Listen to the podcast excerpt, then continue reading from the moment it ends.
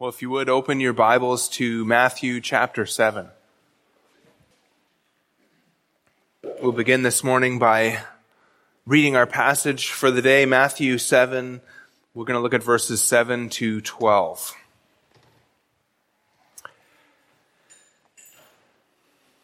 Ask and it will be given to you. Seek and you will find. Knock and it will be open to you. For everyone who asks receives, and the one who seeks finds, and to the one who knocks it will be opened. Or which one of you, if his son asks him for bread, will give him a stone? Or if he asks for a fish, will give him a serpent? If you then, who are evil, know how to give good gifts to your children, how much more will your Father who is in heaven give good things to those who ask him? So whatever you wish that others would do to you, do also to them, for this is the law and the prophets. This is Jesus' call to prayer. I think I called the sermon that exactly. Actually, I can't remember at this particular moment what I did call the sermon, but it's right there at the top of your outline. Earlier in this sermon, Jesus had taught us, he taught his disciples how to pray. And so in Matthew 6 and verse 9, he says, pray then like this. And in verse 5 and verse 6 of Matthew 6, he says, and when you pray, and, and when you pray. And so when we pray, Jesus taught us how to do it. And he assumed that we would do it. He assumed that we would pray. When, when we pray, we're to do it like this. But now he calls us to pray. He calls us to prayer. And he commands us to do it. And he encourages us to do it in this passage. Now we'll do well, I think, at, at this particular point to kind of slow down and, and consider just where we are in this Sermon on the Mount.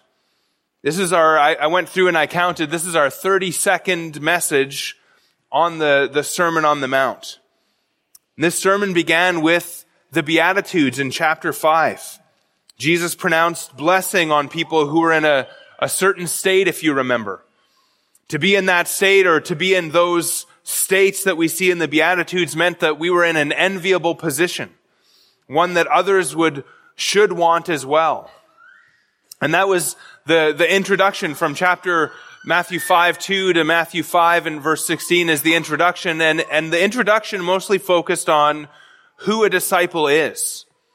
And we saw that we were, were quite different from the world. A word that we, we used often in that context was transformation. A disciple is somebody who's been transformed by God's grace. A disciple is poor in spirit and, and mourns over sin and they're meek and they hunger and thirst for righteousness and, and all of those things that we saw in the Beatitude. And as, as a result of, of who we are, we are light and we are salt and we are then the, the light of the world and the salt of the earth. Who we are though can't be separated from what we do and so we're to let our light shine so that others may see our good works and give glory to our Father who's in heaven, Matthew 5, 16. That was the, the introduction to Jesus' sermon. And then Jesus began to speak about our relationship and interpretation of the law. He said that he didn't come to abolish the law, but to fulfill it. And he gave six examples of, of the law, sometimes with the Pharisees' interpretation mixed in. And, and he said, he said, you have heard that it was said, but I say to you. And what we saw there is that we're to be those who obey the intent of the law. Not merely, not merely externally in our actions, but even internally in the hidden person of the heart. I won't go through all of the examples, but they're, they're there for you in Matthew 5, 17 to verse 48. The law is written on our hearts in the new covenant by the work of the Holy Spirit. And two key verses there were Matthew 5 and verse 20, where Jesus says, For I tell you, unless your righteousness exceeds that of the scribes and Pharisees, you will never enter the kingdom of heaven. And then at the end of that section in verse 48, You therefore must be perfect as your heavenly Father is perfect. Now from there, the sermon transitioned from, from who we are to what we do, how we practice our righteousness. We, we are righteous in our hearts, but now we're to practice our righteousness in a certain way. And what we saw there is that, that we don't do it to be seen by men. Our aim is to please God who sees in secret. And Jesus gave three examples there of, of giving and praying and fasting. All, all of those were to be done for our Father who sees in secret, and our Father will reward us in the future kingdom. And that section had an extended section on prayer, which we saw in Matthew 6, 5 to 15, how to pray. And from there, Jesus took up this whole idea of reward and he told us to lay up treasures on earth or sorry, not to lay up treasures on earth, but to lay them up in heaven. And so we're to, we're to do this righteousness. We're to, we're to, to live out this, this salt and light that we are in this world, kind of seeking to be rewarded in heaven for our righteousness, knowing that God will reward us for everything that we give up and do for His kingdom. And we're told in, that context not to focus on this world. We're not to, we're not to live for money or possessions or wealth. We're to focus on God and we're to live for Him. We're to seek first His kingdom and His righteousness. And again, we see that it's, it's a heart thing. We're not even to be anxious about our possessions and about what we're going to eat or drink or, or what we're going to wear, but instead we're going to, we're supposed to trust God who cares for us. And so the, the Lord has, has laid out for us what we are, who we are, and what we're to do as citizens of his kingdom. And righteousness has been the central theme. We're to be righteous and we're to practice righteousness. That's what it means to be a disciple of Jesus Christ. We've also seen that our righteousness comes from a radical commitment to God. We're to be those who love God, who serve Him. We are, we're to be devoted to Him. We're to serve Him even as slaves. And our prayer first and foremost was, hallowed be your name. Our desire is for God to be glorified in this world. And through, eh, through multiple ways throughout this sermon, Jesus has shown that a true disciple seeks to glorify God with his or her life. And in every area of our lives, our desire is to honor him. And that led us then into chapter 7, verses 1 to 6. And we saw last week that we're to, to help one another. We're to help others live in this way that Jesus called us to. We're not to be judgmental or, or hypercritical, but instead we're to deal with our own sin and then we're to help others. Now, the last six verses before the conclusion, verses 7 to 12, that we just read a few minutes ago, that we, we started reading at the beginning, these point us to another form of help in living this life. The standard that Jesus has set for us is an extremely high standard. It's, it's an exceedingly high standard. We're to love our enemies. We're to pray for those who persecute us. Our, our aim is nothing less than the perfect character of God himself. And we might wonder, well, how can I live this way? How can I, with the remnant of sin still in my heart, how can I live in the way that Jesus calls me to be in this sermon? Even with gracious brothers and sisters coming alongside of me to help me with the speck in my eye, how can I attain to this righteousness that Jesus says I must have? And the answer is that we can be this way in answer to our prayers. The Lord's Prayer, as they, as they call it, has taught us to pray, and it taught us what to pray, and now here Jesus teaches us to pray. He calls us to pray, He urges us to pray, and He encourages us to pray. You see, help to live this life is available through our prayers. I think we need to recognize again that all that we've seen thus far in this sermon can only be lived by grace. The only people who can be this way and who can do these things are those who have been transformed by God's saving grace. Jesus has presented his disciples with who we are to be by God's power and by the Holy Spirit. And now he's showing us that, that we can be this way if we go to God in prayer, asking him to make it so in our lives. And so this is such a, a hopeful ending here to this, this main body of the sermon. The, the verses after this are the conclusion, but this is a, a hopeful ending to the main section of Jesus' sermon. Maybe as we've been going through this Sermon on the Mount, maybe you've been discouraged. Maybe you've questioned yourself. Am I the way that Jesus says I must be so that I could enter the kingdom? Maybe you've doubted if, if you live up to these characteristics. We all see that we fall short of them. And so, so we, we can tend to get discouraged about these things. Well, here's hope for us. Jesus says that God answers prayer and specifically prayer that we might live according to this sermon. Especially the prayer that asks and seeks and knocks with the request that God would fulfill this righteousness in our lives. And I think it's really important to understand these verses in our, in the context this way, because if we separate these verses from their context, then this gets, this kind of turns into an almost universal promise that God will give whatever anyone asks. But that's not at all what Jesus is saying or what Jesus is talking about. To come to this passage and think, if I ask for money, it will be given to me. Or if I seek treasures on earth, I will find them. Or if, I knock on the door for a new car, it will be opened up to me. That, that kind of thinking, that kind of prayer is utterly ridiculous. And so to see anything here other than a request to have this God-centered righteousness is taking these verses out of context. Jesus has taught us to seek first his kingdom and his righteousness, and now he's saying, as we do that, God will answer our prayers. And so in our passage, we're going to see four elements of Jesus' call to prayer.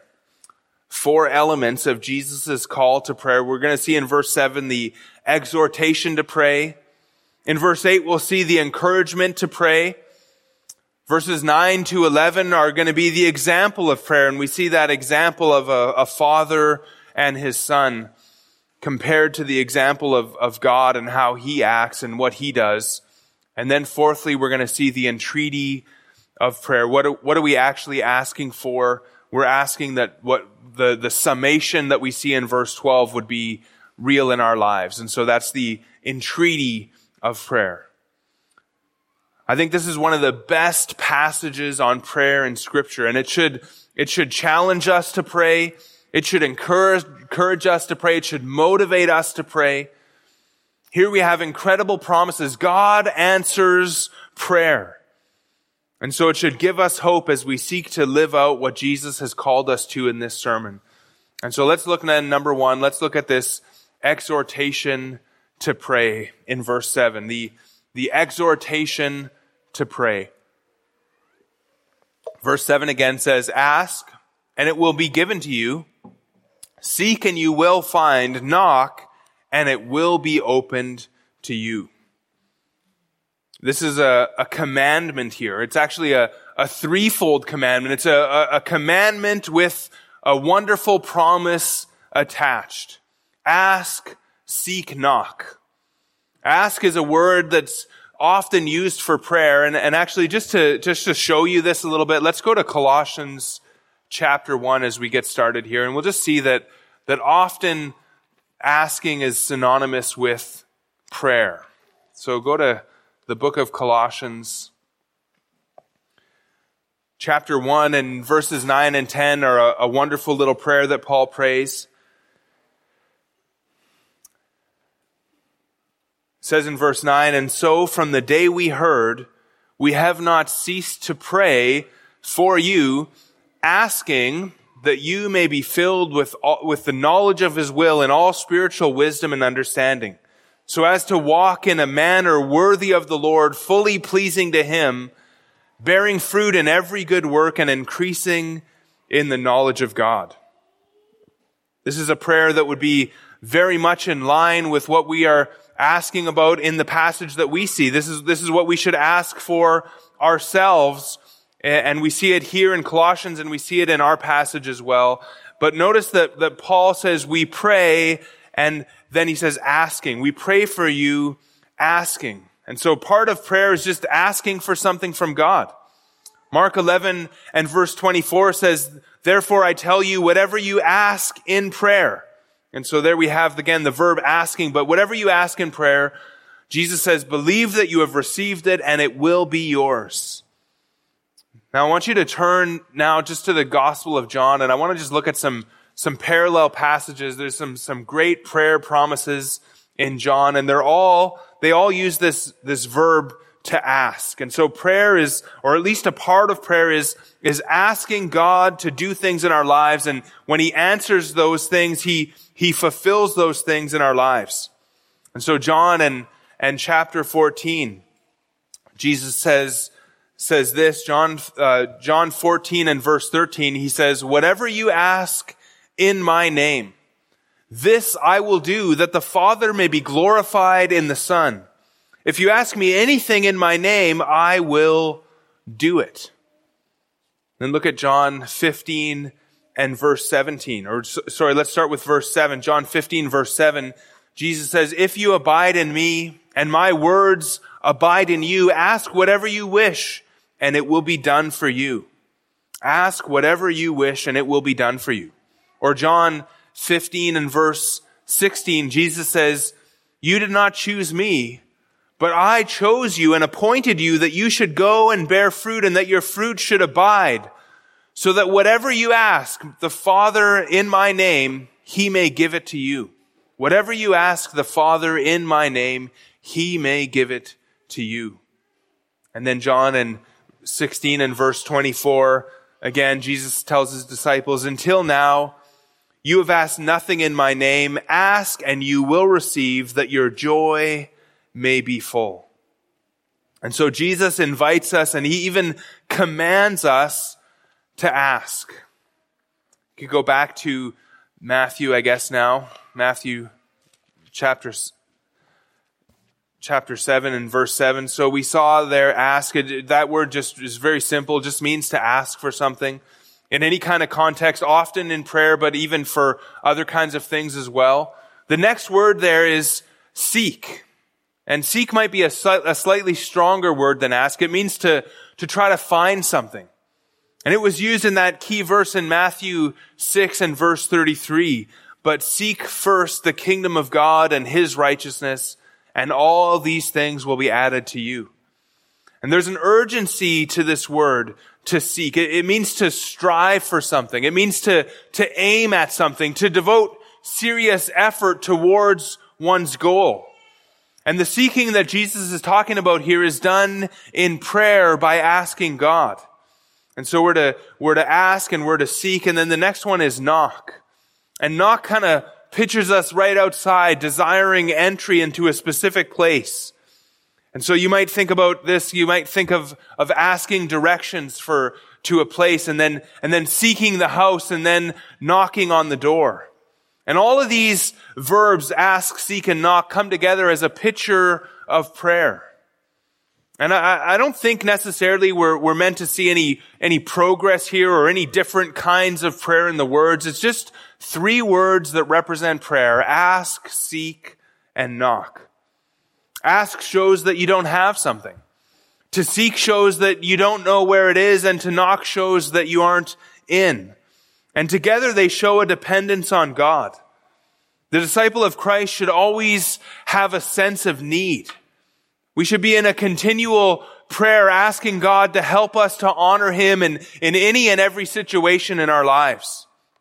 And the commands ask, seek, and knock are all in the present tense, which shows that, that these are to be our continual state. We're to be continually asking and seeking and knocking. And like we saw at the beginning of the Sermon on the Mount, we are to hunger and thirst for righteousness.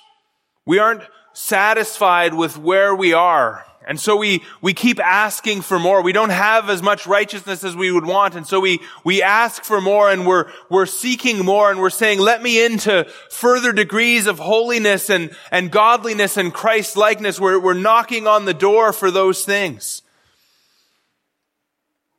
And to make it really practical, let me, let me put it this way. We're to obey everything that Jesus commanded us in this sermon.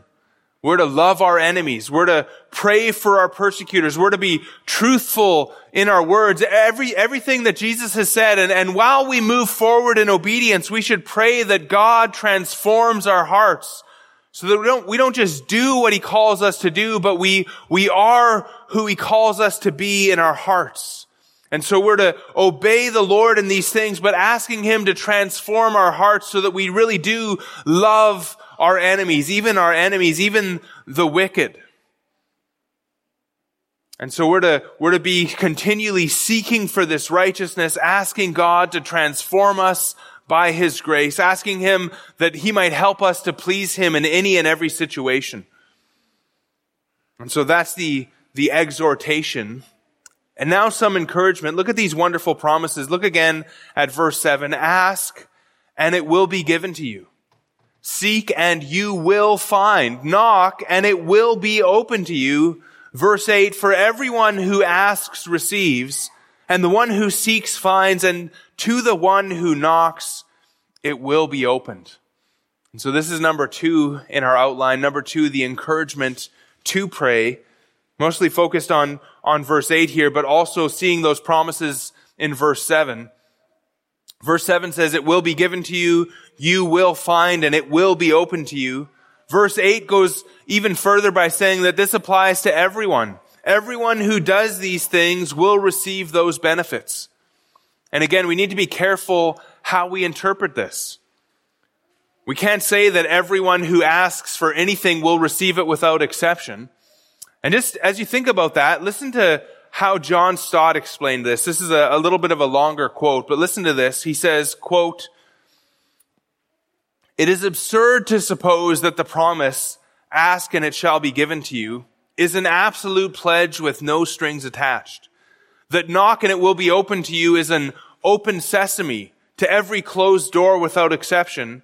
And that by the, the waving of a prayer wand, any wish will be granted and every dream will come true. The idea is ridiculous. It would turn prayer into magic. The person who prays into a magician like Aladdin and God into our servant who appears instantly to do our bidding like Aladdin's genie every time we rub our little prayer lamp. End quote. Uh, another um, commentator, Charles Quarles, quoting Stott, I actually don't have John Stott's book on the Sermon on the Mount, but he said this, quote, Stott also noted that if Jesus promised to grant every single request expressed in prayer, the wise person would never pray again because he recognizes that he lacks the insight to know what is truly best in all circumstances. Martyn Lloyd-Jones said about this idea that, that this isn't just a kind of open-ended promise without any exceptions or without any context. He says, quote, Martyn Lloyd-Jones, quote, I thank God that, that he is not prepared to do anything that I may chance to ask him. And I say that as a result of my own past experience. And a little bit later, he says it again. He says, so I thank God that this is not a universal promise and that God is not going to grant me my every desire and request, end quote, end quote. And so the, the context sets the limit on the promise. We're promised that everyone who asks with a sincere desire to live the righteousness of the Sermon on the Mount will receive help to do it. We might even do well, I think, as we think about this, we might even do well to ask God for the sincere desire to live that way. And I think that's a prayer that God will answer. Lord, give me the desire to live according to what you commanded me in this sermon. But no one is excluded from this. This is an open invitation. This is whoever, to, to everyone who wants this, there's this invitation. Everyone who asks will receive. And so we could ask, do you want to enter by the narrow gate with the few, looking kind of ahead to verse 13. Do you want to enter by the narrow gate with the few? Or do you want to be on the narrow way in verse 14 that leads to life? If you do, here's a promise to cling to. This is a, an invitation to come to God, your Father, for help with anything and everything that we're commanded to in this sermon. And the promise again is for everyone who asks receives, and the one who seeks finds, and to the one who knocks, it will be opened. Isn't that a great encouragement to prayer? Isn't that a great encouragement that, that if you ask, you, God will grant it. If you seek these things, you will find them. If you knock, it will be opened. And so we know that we aren't wasting our time in prayer, that God will answer. Now it doesn't mean that, that, that life is always going to be easy. God may answer this kind of a prayer and how, when we think about how does God answer a prayer like this? Well, very likely through trials, by helping us to grow through trials, very likely by, by bringing conviction of sin into our lives or by showing us the, to a greater extent our need of holiness and our lack thereof. God knows exactly what we need to grow us to be like the Lord Jesus Christ. And he promises that if we ask, he will do it.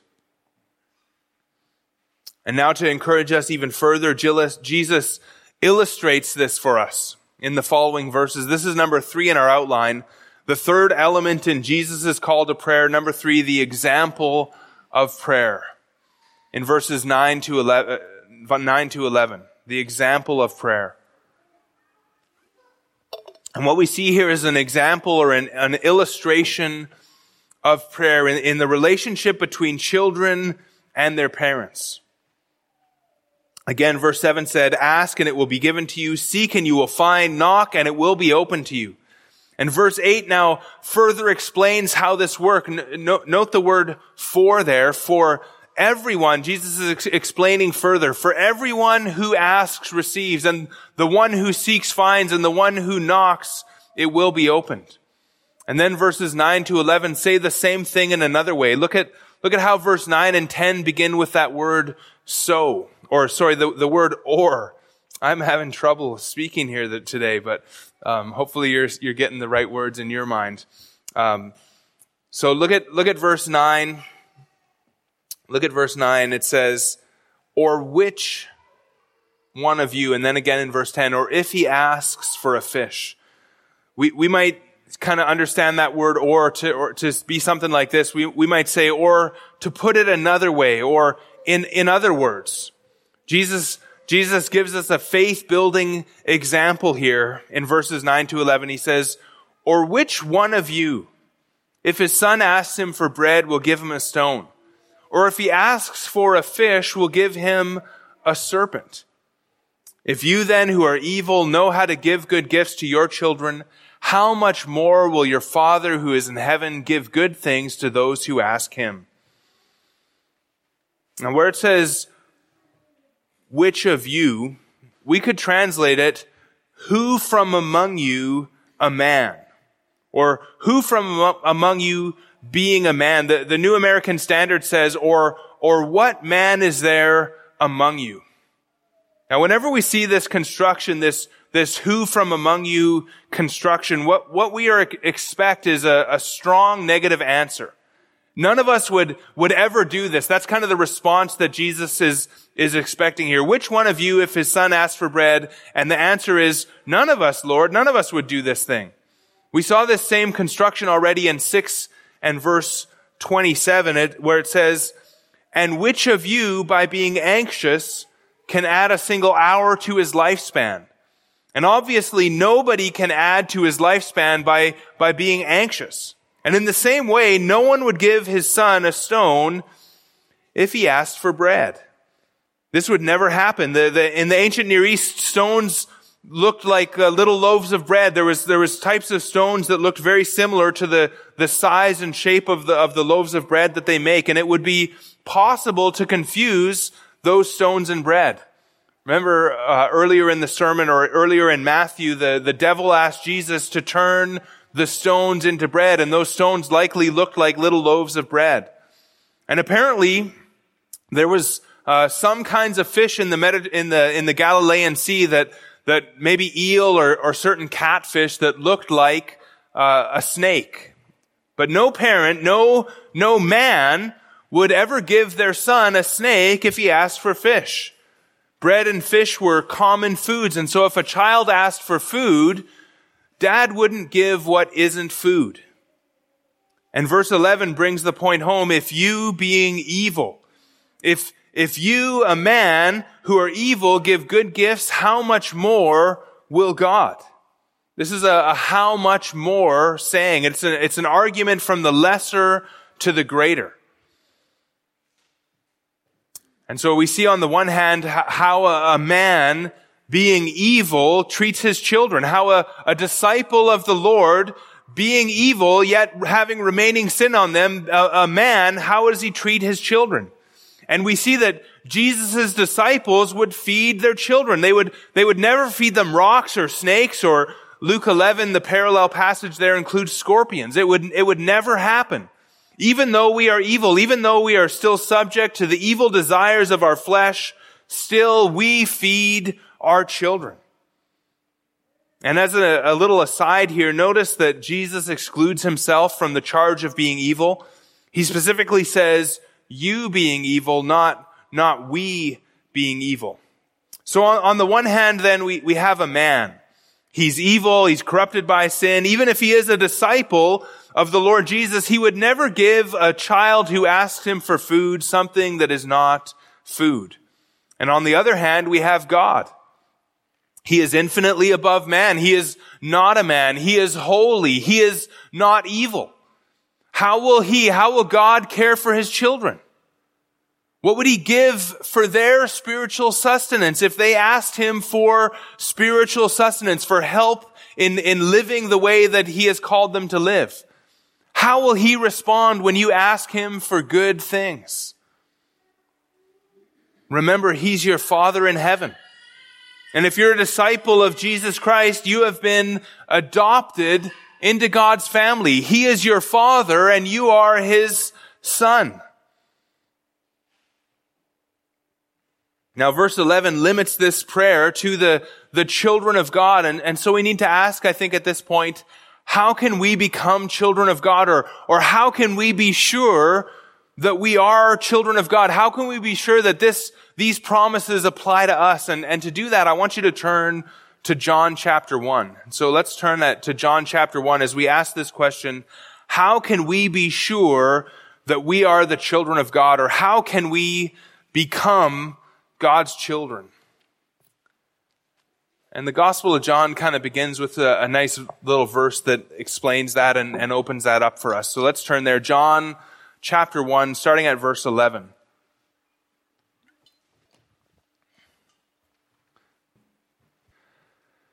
Apostle John says there in verse 11, he says, He came to his own, and his own people did not receive him. But to all who did receive him, who believed in his name, he gave the right to become children of God, who were born not of the, not of blood, nor of the will of the flesh, nor of the will of man, but of God. So John there, he says, he came to his own. And so we need to ask, well, who came? Well, John calls him in verse one, John calls him the Word. It says, in the beginning was the Word, and the Word was with God, and the Word was God. The Word was in the beginning. He existed. He was with God, and He was God. He was God, and yet He was also distinct from God. He was, he, in the beginning was the Word, and the Word was God, and the Word, sorry, in the beginning was the Word, and the Word was with God, and the Word was God. Verse 2, He was in the beginning with God. All things were made through Him, and without Him was not anything that was made. In verse 14, we get an even more clearer glimpse. John kind of holds off telling us who the word is as he kind of works through this passage. But in, in verse 14, we get a, a, another glimpse of who John is speaking about. In verse 14, it says, and the word became flesh and dwelt among us. And we have seen his glory. Glory as of the only son from the father, full of grace and truth. And so the Word who existed in the beginning with God and, and who existed in the beginning as God, the creator of the world, he became flesh and he dwelt among us. He dwelt with John the apostle and with his associates. He is the, the Son of God, the only Son from the Father. The, the New American Standard says the only begotten from the Father. And then in verse, John, in verse 17, John removes all doubt that he's talking about the Lord Jesus Christ. It says, for the law was given through Moses, but grace and truth came through Jesus Christ. Well, let's go back to verse 11. We were just kind of seeing who is this? Who, who are we speaking about? Who's John talking about? But he, this, this, this Lord Christ, the Son of God, who, who is God and yet is, is separate from God. He is the person of the Son, part of the, the triune God, Father, Son, Holy Spirit. He came to his own. He came to the Jews. And they, for the most part, did not receive him. But it says, but to all who did receive him, he gave the right or the authority to become the children of God. To receive him is to accept him and his message. It's to believe in his name, to trust in him. And those who believe Christ and receive him, it says, they were born from God. Note, note the past tense. They, they were born from God. And that fits well with what John says in John chapter 3. You don't have to turn there, but John 3 verse 3 says, Truly, truly, I say to you, unless one is born again, he cannot see the kingdom of God. And again, Jesus says in verse 5 there, Truly, truly, I say to you, unless one is born of water and the Spirit, he cannot enter the kingdom of God. And so you must be born again. How can you be a child of God? You, you must be born again. You must be born of God. And with that, you must also receive Christ and trust in Him.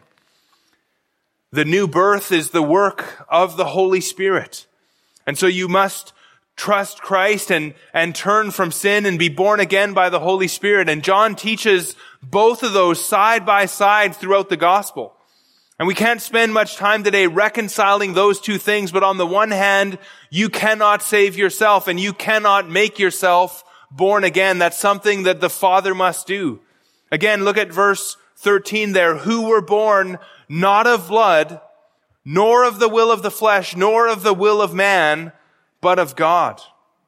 Not of blood means that the, that we were born not through human lineage not through your parents. And I think that's important for the children. You, you, you yourselves, children, need to be born again. Even though your parents are, are Christians, that's not good enough. That doesn't make you a Christian. You need to be born and, and you, and you don't get that, that new birth through the lineage of your parents because your parents are Christian parents. But then John says it's not even of the will of the flesh. It's not through your own unregenerate, unsaved will. It's not through your own will that you are born again. Then he says it's not of the will of man. And that's the idea is it's not through other people's will.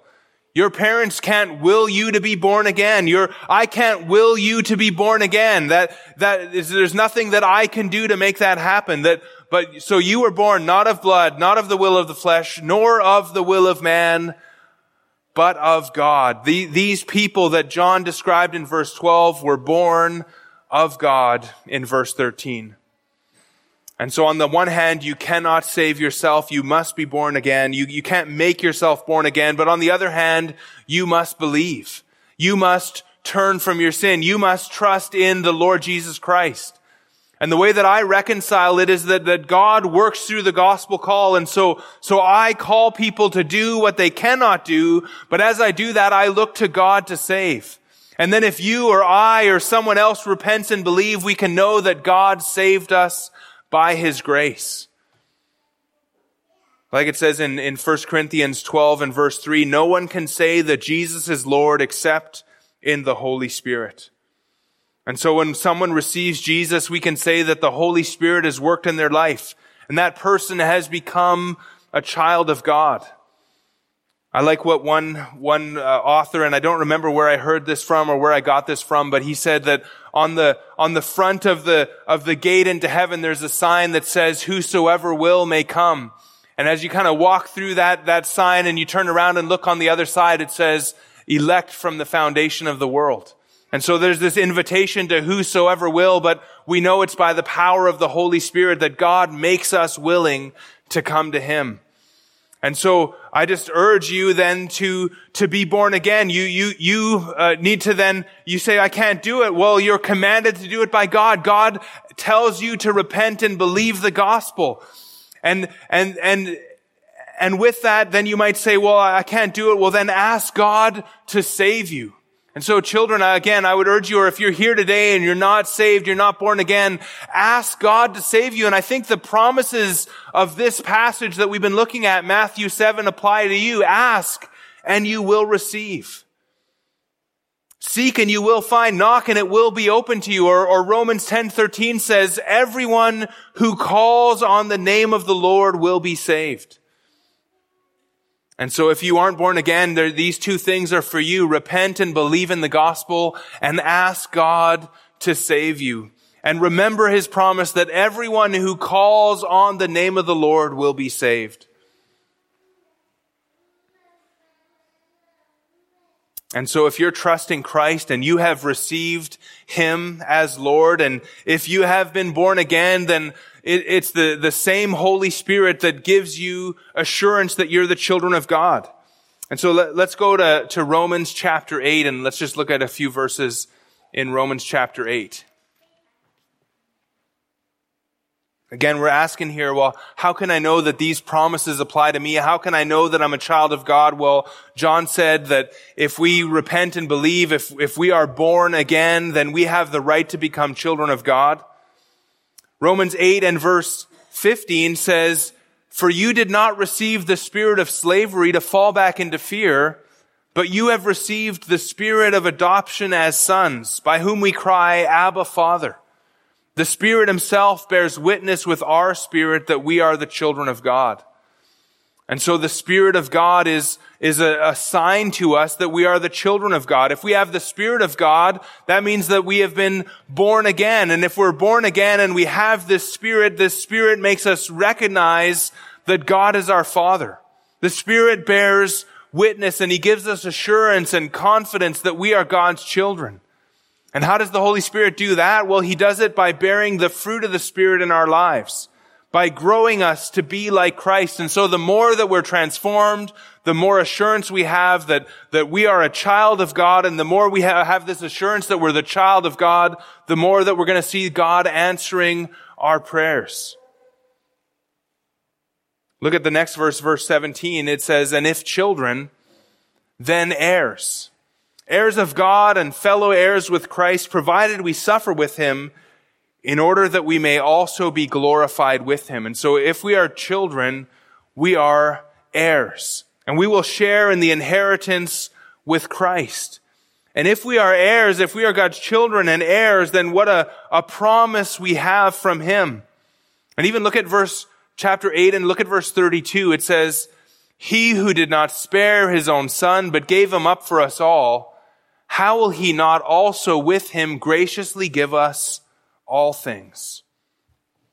So that's our confidence as God's children. We are heirs. God gave his son for us. God has worked by his spirit to make us born again. That, that Holy Spirit that lives in us gives us assurance that we are God's children. And if we are God's children, then the promise of Matthew 7, 9 to 11 is that God will give us good things.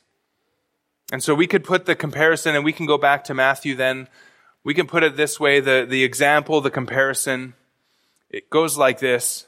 Just like an earthly human father gives his children food when they ask him, so God will give his children the good things that they ask for. It's, it's a how much more. In fact, Martyn Lloyd-Jones uh, said something in one, in his commentary on this. He said, he said, times that by infinity, and that's how God is going to treat his children. And so we should have this recognition. He's our Father.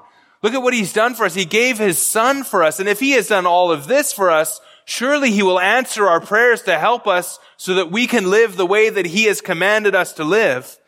Just think about it. We're asking our Father to help us live that people will see our good works and glorify Him. And surely God will give us whatever we need if we ask in His name and if we ask it for His glory. And so this is a great encouragement in our prayers.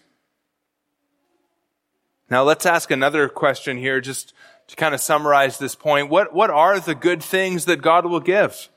What are the good things? Well, this, this verse isn't exactly specific and so we shouldn't limit it.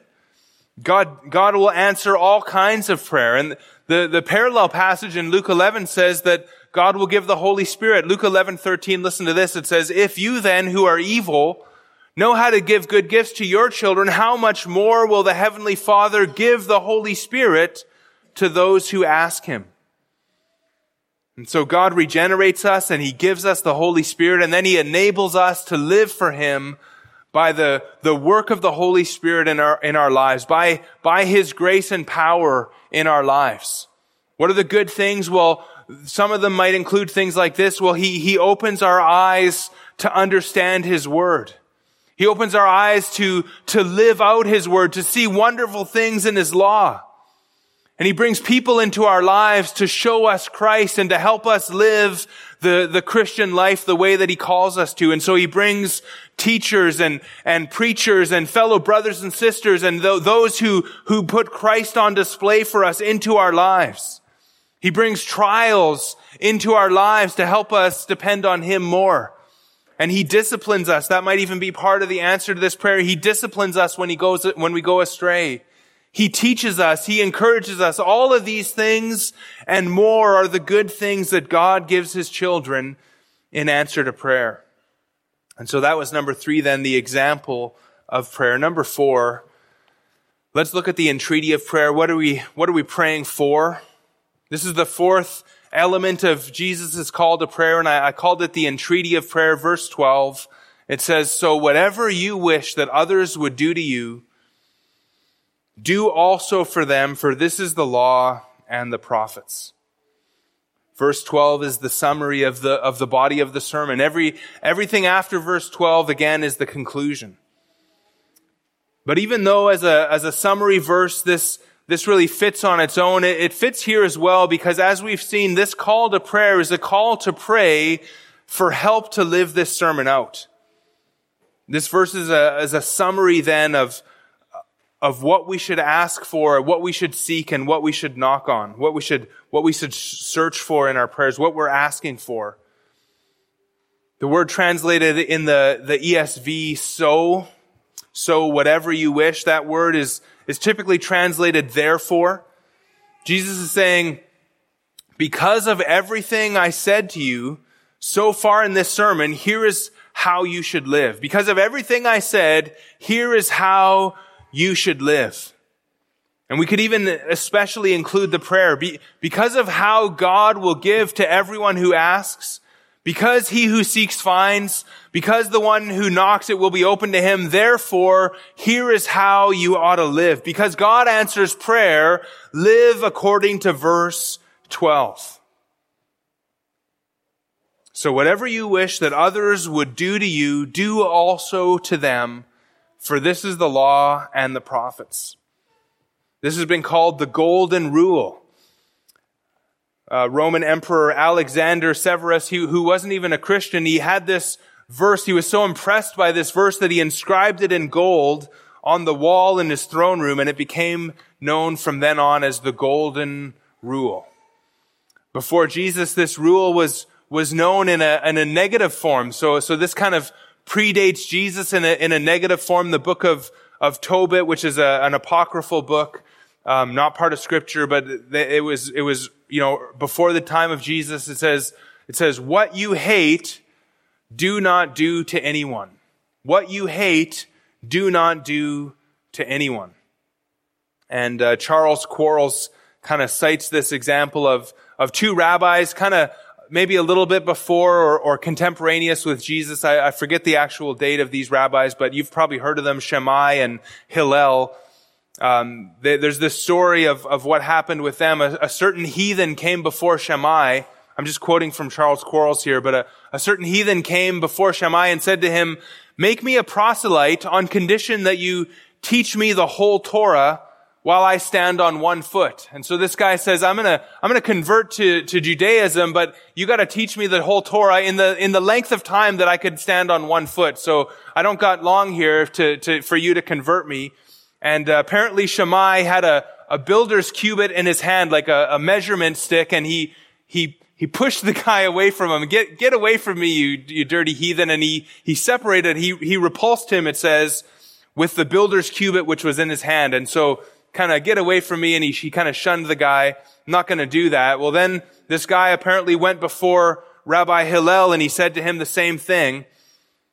And Rabbi Hillel summarized the law this way. He says, what is hateful to you, do not do to your neighbor. This is the whole Torah, while the rest is commentary thereon.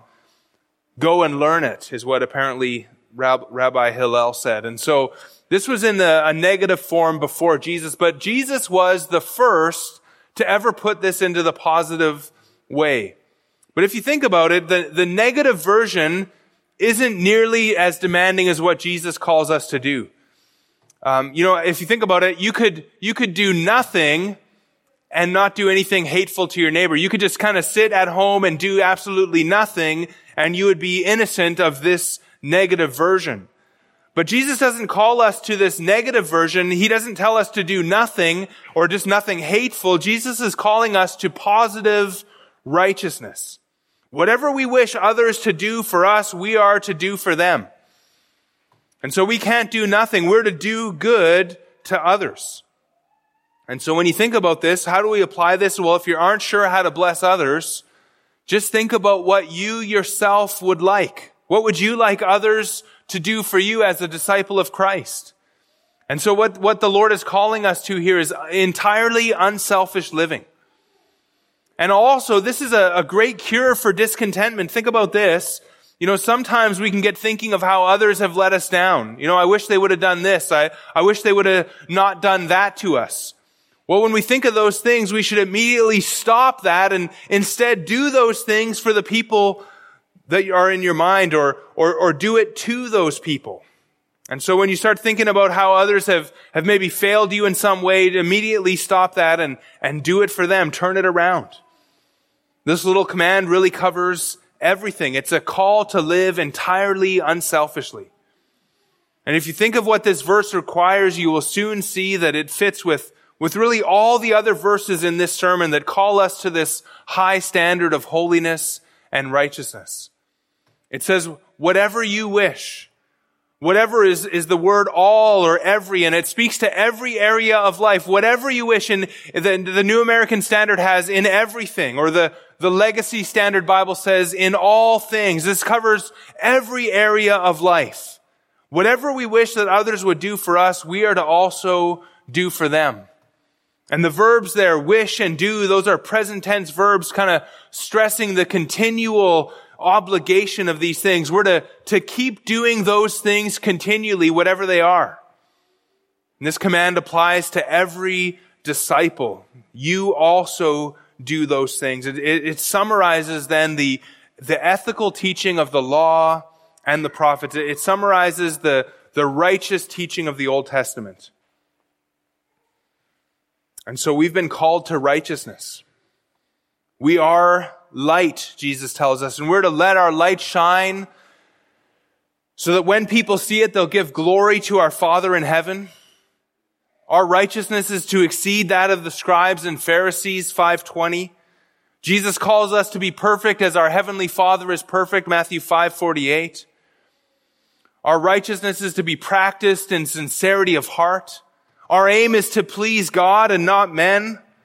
Our righteousness is to be practiced in secret, even, even when no one sees, because we live before a God who sees in secret. Our righteousness is to be practiced even in the secret of our heart, even to the level of our thoughts and desires.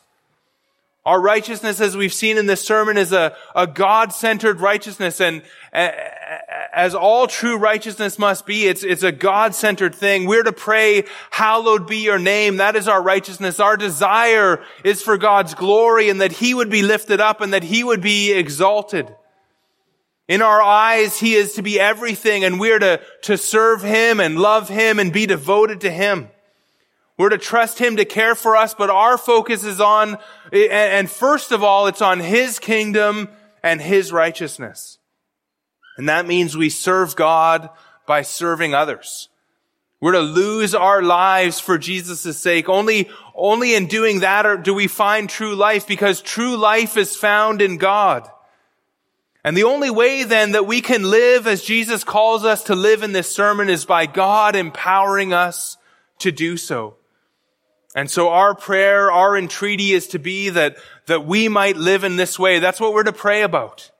Jesus exhorts us to ask and seek and knock after this life. He encourages us that, that God will answer such a prayer. Just as a father in his example gives good things to his children, God will give good things to us. Again, ask and it will be given to you. Seek and you will find. Knock and it will be open to you. For everyone who asks receives, and the one who seeks finds, and to the one who knocks it will be opened. Or which one of you, if his son asks him for bread, will give him a stone? Or if he asks for a fish, will give him a serpent? If you then who are evil know how to give good gifts to your children, how much more will your Father who is in heaven give good things to those who ask him? So whatever you wish that others would do to you, do also to them. For this is the law and the prophets. Let's pray. Father, we thank you as we come to an end of this section that you have ended it with such a hopeful promise to us. Father, these things in this sermon to be like you, to, to live a, a perfect righteousness, we know that they're beyond us and we know that, that we will have sin in our lives in this world and that we'll never be as righteous as, as we want to be, that we are those who hunger and thirst for it. But still, Father, we thank you that you answer our prayers. And that by your grace, when we ask, it will be given. When we seek, we will find. When we knock, it will be opened. Father, we pray that you would increase our faith and help us to believe this even more. We pray that you, we, you, we would see this in our lives in, in answered prayers. And just together now in this moment, we ask, Lord, help us as you told us to, help us to live this way that you have called us to. To not be anxious, to love our enemies, to, to bless everyone, to live in such a way that, that we live purely for your glory and your honor in this world. That our, our first thing that we seek would be your kingdom and your righteousness. That our, our first prayer would be, Father, hallowed be your name. That our focus would be singly on the glory of God. That the, the lamp of our body would be uh, this, this vision and focus on, on living for you and serving you and loving you being devoted to you. Father, we pray that you would do this in our lives, and we thank you that you have promised to answer such a prayer. We pray in Jesus' name, amen.